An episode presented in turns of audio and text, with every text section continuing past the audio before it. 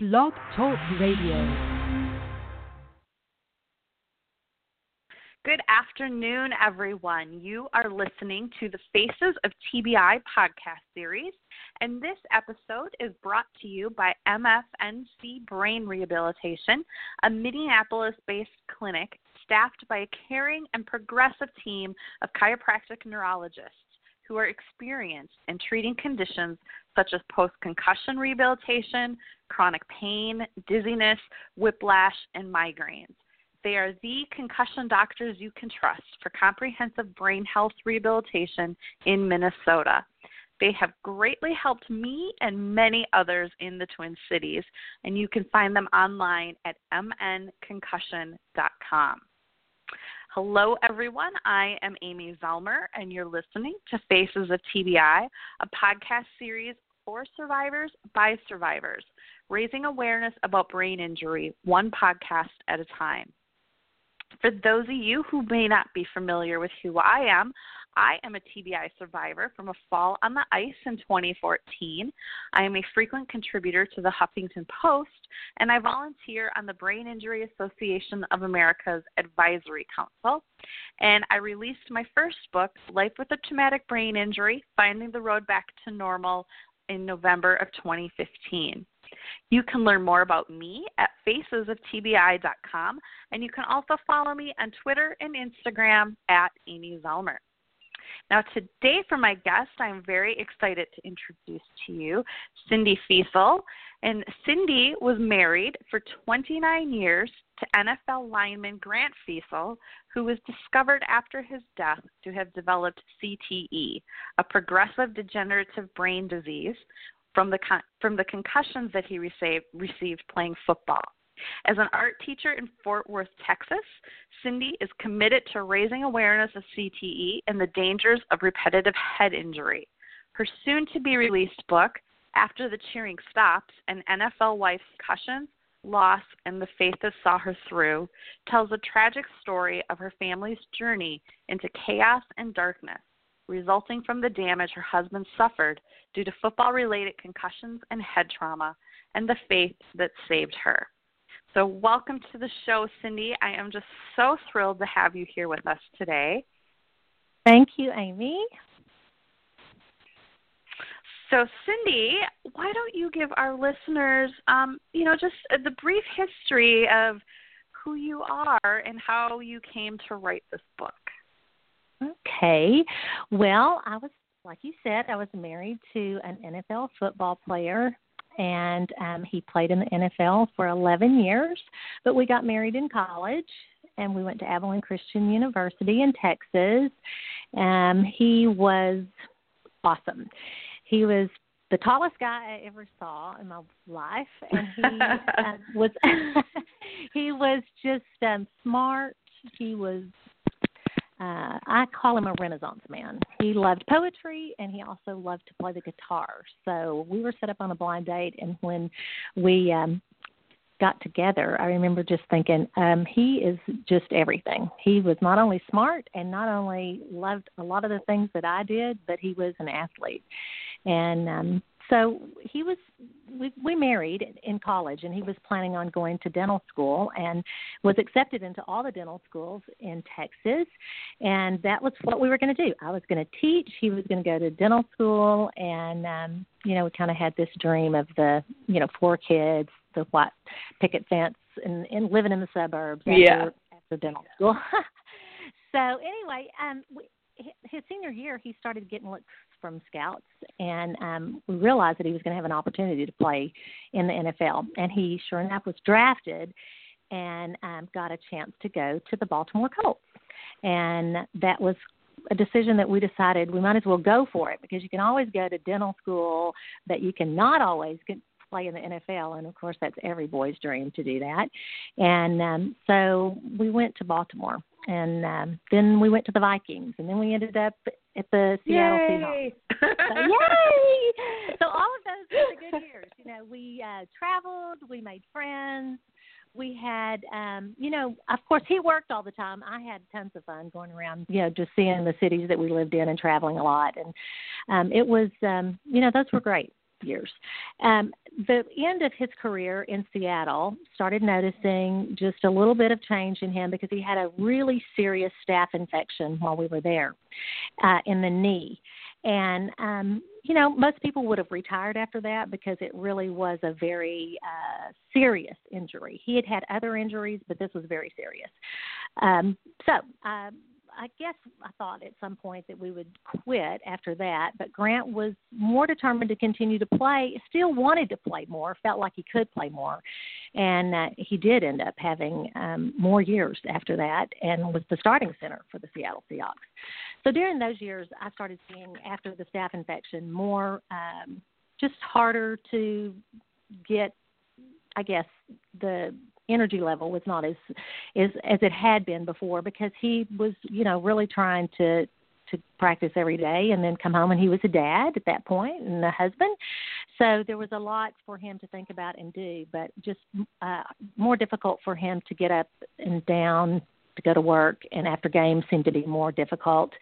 And uh, towards those last years of the NFL more pills coming in just you know to get him through the the night to get to the next day because he had a lot of aches and pains after games and um I want to backtrack just a little bit and tell you that he did have a concussion in college that we we spoke of because he went out of the game, and um, he specifically talked about the concussion and said that they gave him smelling salts on the sidelines. And I remember thinking, wow, I thought a concussion was a little bit more uh, serious because I'd had a sister that had fallen off of a car when we were younger, and she'd had a concussion and it and a skull fracture, and it put her in the hospital for a week.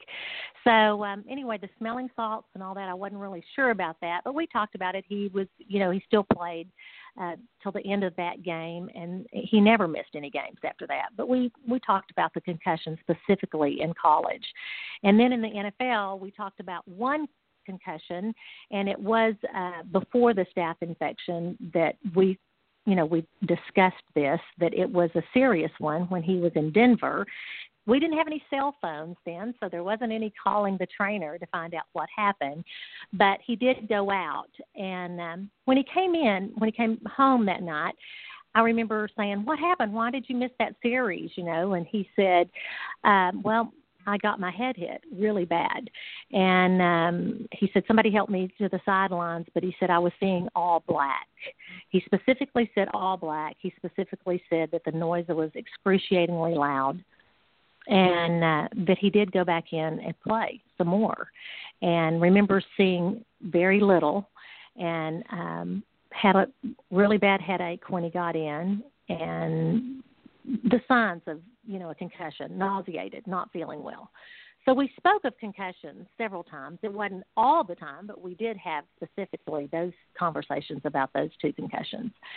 So um i didn't have any idea of what concussions were uh, as far as the impact that they really had on the brain and that they could cause a lifetime effect and have lifetime consequences. I had no idea at that time that, you know, it could come back and, and cause the problem that it did for Grant later.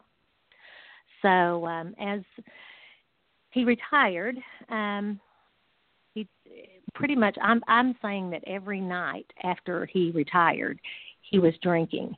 Um, it became a just something that you know relaxed him in the evenings, I think, and took the edge off of the pain he had. He had back pain, he had neck pain, he had pain in his fingers, he had pain that he spoke of in his toes, actually, from being stepped on so much. Um, of course, the knee was always painful to him. So there was a lot of pain that he had in his day to day life. And um, it, the drinking became an issue just because I think he he was trying to do that to mask the pain that he had had from all the injuries that he got in football. Yeah, so, you know, um, and the more no, just, the more I hear, you know, of of NFL players and how like they they pretty much go back in the game the next week. Even now with with the well, new yeah. concussion protocols, they they still are in the game yeah. the next week. And you know, they and talk about how they got their bell rung. Yeah, yeah. And they do that, and I will tell you why Grant did it, and it's the same reason why everyone else, even today, does it, and they do it in high school and all the way, you know, from youth football up, is because you lose your spot. and no one wants to lose their spot because they all work really hard for it. And so that's why it's just a continual, you know, not thinking about the long term effects of anything, just thinking about the way it is. Right. you know, and that's why. Yeah, and and you know when if your trainer's telling you you're fine, you can get back in the game. You're you're trusting them. You're believing them. Yeah. You know, um, and yeah. I just, yeah, I just, you know, my big thing is I just really hope parents listen to these podcasts and understand. You know, like I'm not saying don't let your kid play, but Right. I mean, very much be aware of what's happening. Well, here's Yeah. what I say: we wouldn't let our kids cross the road, the street, without teaching them to look both ways. So we certainly would want to teach them the dangers of head injuries, and, and with the information that we know Mhm. now. When Grant played, and even really when both of my sons played, we didn't have the information again uh, that we have now, the scientific information that we have. Right. So we know now that repeated head trauma can cause lifelong brain damage. We know that. Um, we know that concussions compound that. So if we have that information now, it's surprising to me that you know so many parents continue to let their their young ones play or to let anyone play. I don't even think anyone should play football at all besides uh, flag football, just because of the head injuries. And um, I just always say that if somebody doesn't understand my point, then that means that the people they love are still living. If your loved one is dead from CTE, um, then it makes a whole different scenario. You see everything differently. Mhm. Or, you know, in my situation, I mean, mine wasn't even sports related. I fell on the ice and landed on my head. Yes.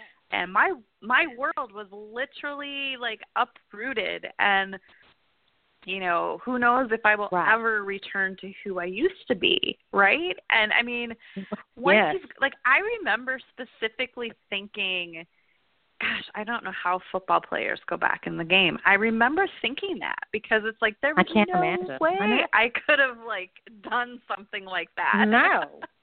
No, I so, have never had and, the and not injury, to mention you know, like a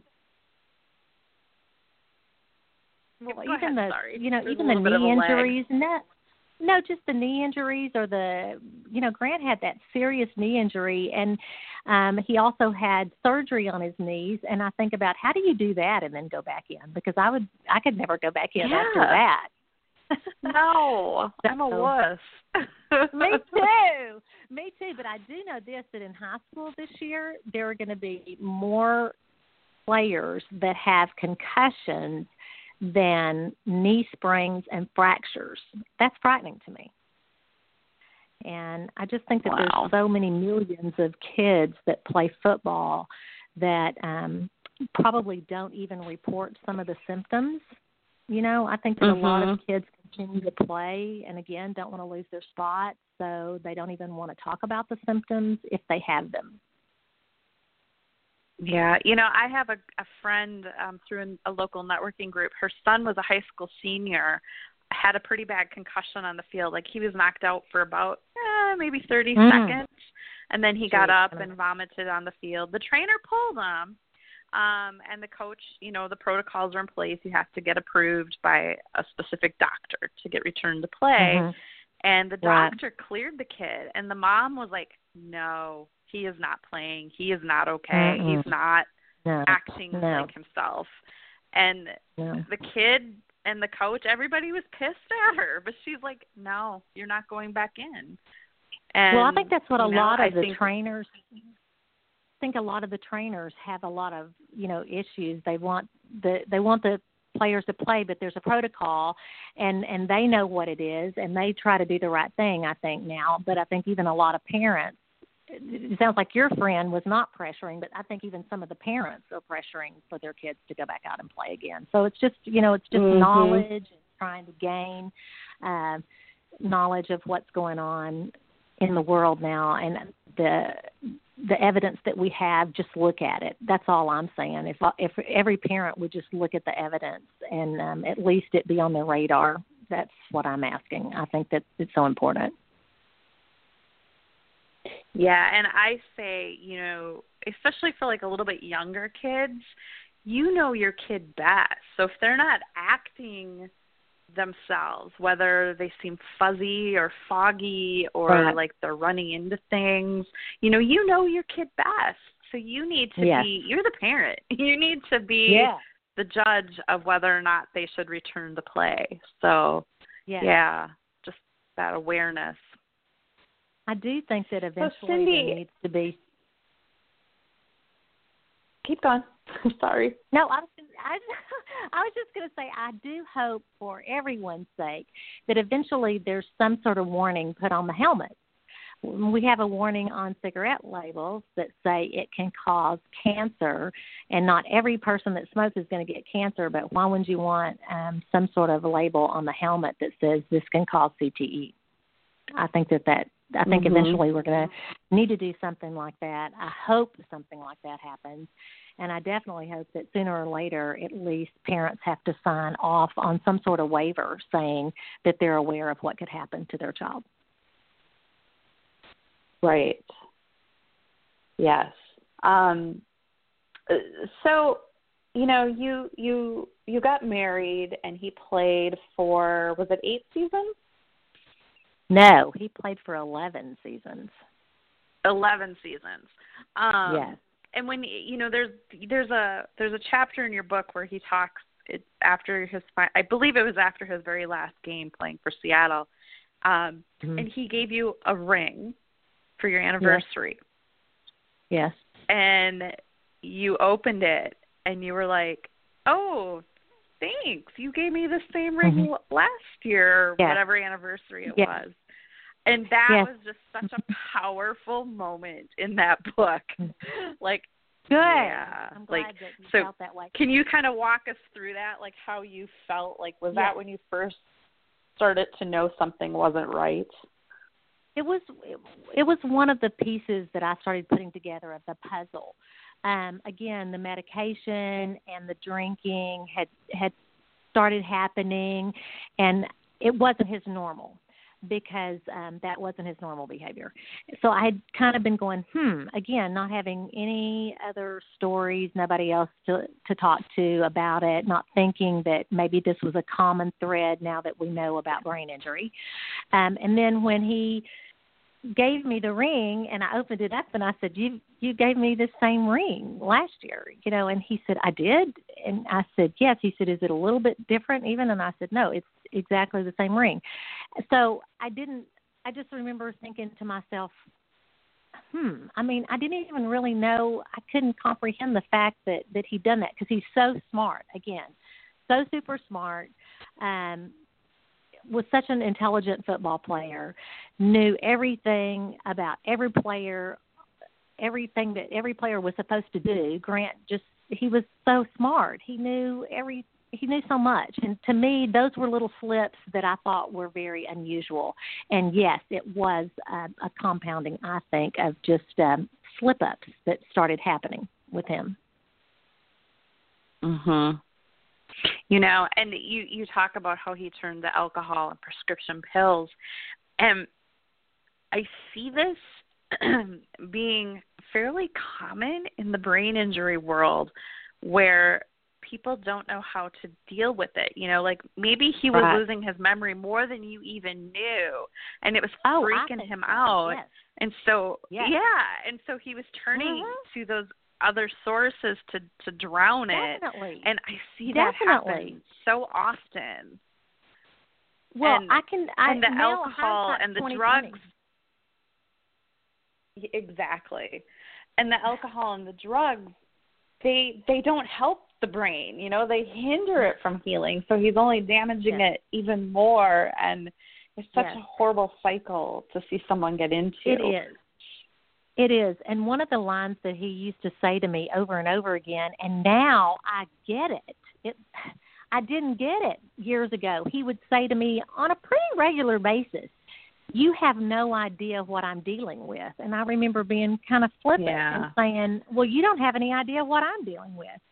So, you know, now I understand that he was talking about, he didn't, he was talking about himself and the feelings inside that he was feeling, possibly the pain that he was having, because it's really hard to separate the CTE symptoms, the alcohol symptoms, the brain injury, you know, all of it's just parallel, like you say. Mhm.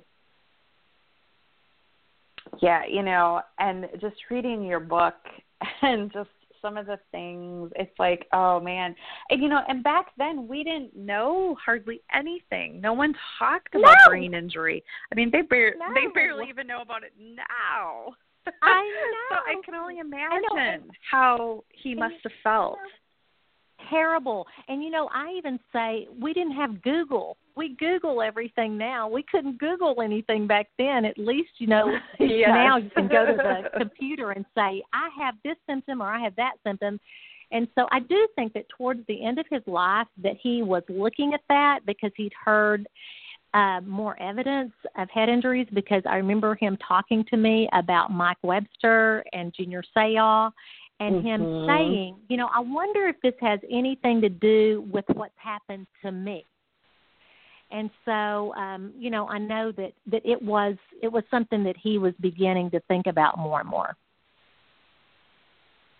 Yeah, and and given that he played center, I mean, like his job was to get tackled like every single play he played. You know. well, not And only that, but so, just his I mean, I head guess. to be mashed down. Mhm. Yeah. You know, and so it's like he takes even more hits than like you know the average player in a game. So Yes. I just oh So I, I always say he just didn't have a chance. I mean, really, when you play uh, for as many years as he played and played the positions that he played, um, I don't know how you get out of that and you can be okay with what I know now about brain injury. Mhm. And what was the line? There, there's a quote that you had of him. Um, Yes. you know, when he when he knew that he was dying. Um, and there's Yes. a quote that he had. Yeah. Um, can And I can't remember it? Can you Well, recite it? Like yes. what he, Yes. the He conversation you ever- had. Yeah, we had this. We had a conversation, and again, you know, at the end, it was pretty hard to have a conversation with him. But when, if you, I didn't know if he had been drinking or exactly what all was going on with him because at the, at the end of his life, you know, it was just hard to ever find him ever being seeming normal. And so every now and then we would have these conversations that would make sense and he he said to me, you know, if I'd only known that what I love the most would end up killing me and taking away everything I loved, I wouldn't have ever done it. So the way he said it in the context talking about football and about, you know, his injuries, um, I think that he meant football. You know, definitely. If he'd known that football was going to take Mhm. away everything he loved, because there's no doubt that he loved our family, there's no doubt that he loved me. Um, but in the end, the injuries that he suffered from football took everything away from him. Everything. Mentally, physically, everything. yeah, and that had to have just been so heartbreaking to watch too, and just Yes. knowing there was nothing you could do, and you still really didn't even understand what was happening because it wasn't until after his death that you found out Yes. that he had. CTE. Yes. And I kept thinking, you know, he was going to come back. Even after the first time he went to rehab, I was optimistic, thinking, okay, he's going to get, now we know what he's got, and he's going to get better. And he's going to, because I thought that he was the strongest, toughest, smartest, you know, that, that that he could he could do anything. And I just knew that once he got a grip on what was causing the problem, he would be able to get sober. But I don't know if you can get sober and have a brain injury like he had. I don't know if that's possible after you kind Right. of after you go have so many years of drinking like he'd already had. So, um, yeah, it's excruciating when you think about the pain he must have been in and me not understanding. Listen, I admit my failures. I had tons of them. Um, I, I I know that you know I I did yell and scream at him about his sobriety and upset that I would come home from work and he would already be drunk at four o'clock in the afternoon. And so um it's it was frustrating to me. I didn't know what was happening to him. So it was just a chain reaction of terrible um feelings that, we started having for each other because I couldn't understand him and he couldn't understand me. Really sad. Mhm. Yeah. Heartbreaking. And so, Cyndy, what what prompted you to to want to write this book? Well, after I started looking at CTE and realizing what it was, and I remember one day looking at the Mayo Clinic symptoms of CTE, and it was um, shocking to me when I looked at all the symptoms and realized that my journals and my thoughts in my life coincided with the things with the CTE symptoms, I guess you would say, um, and and Grant's behavior. It explained so much to me and made me um, feel so. I, I had been feeling terribly guilty, and I still do have a lot of guilt. But it just helped me process my guilt a little bit more when I understood what the CTE symptoms were, and it made me understand what had happened so much more. Um, I'm just going to tell you a few mm-hmm. of them, but one of them was just difficulty thinking and impulsive behavior, depression, short term memory loss, difficulty planning and carrying out little tasks. You know, sometimes just to do his expense reports for work were really overwhelming for him. He just couldn't get it together to do a lot.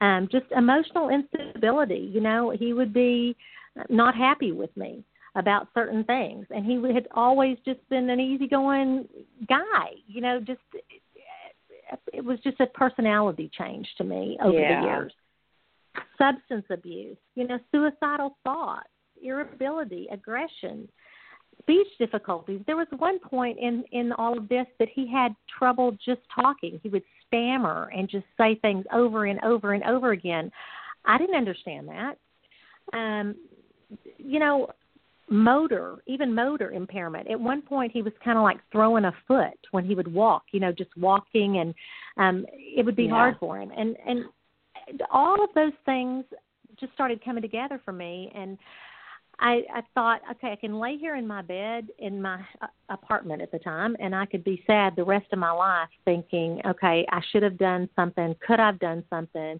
I know that I couldn't have. I know nothing would have changed the CTE, but um, just right. feeling sorry for myself, feeling sorry for myself, and um, I decided.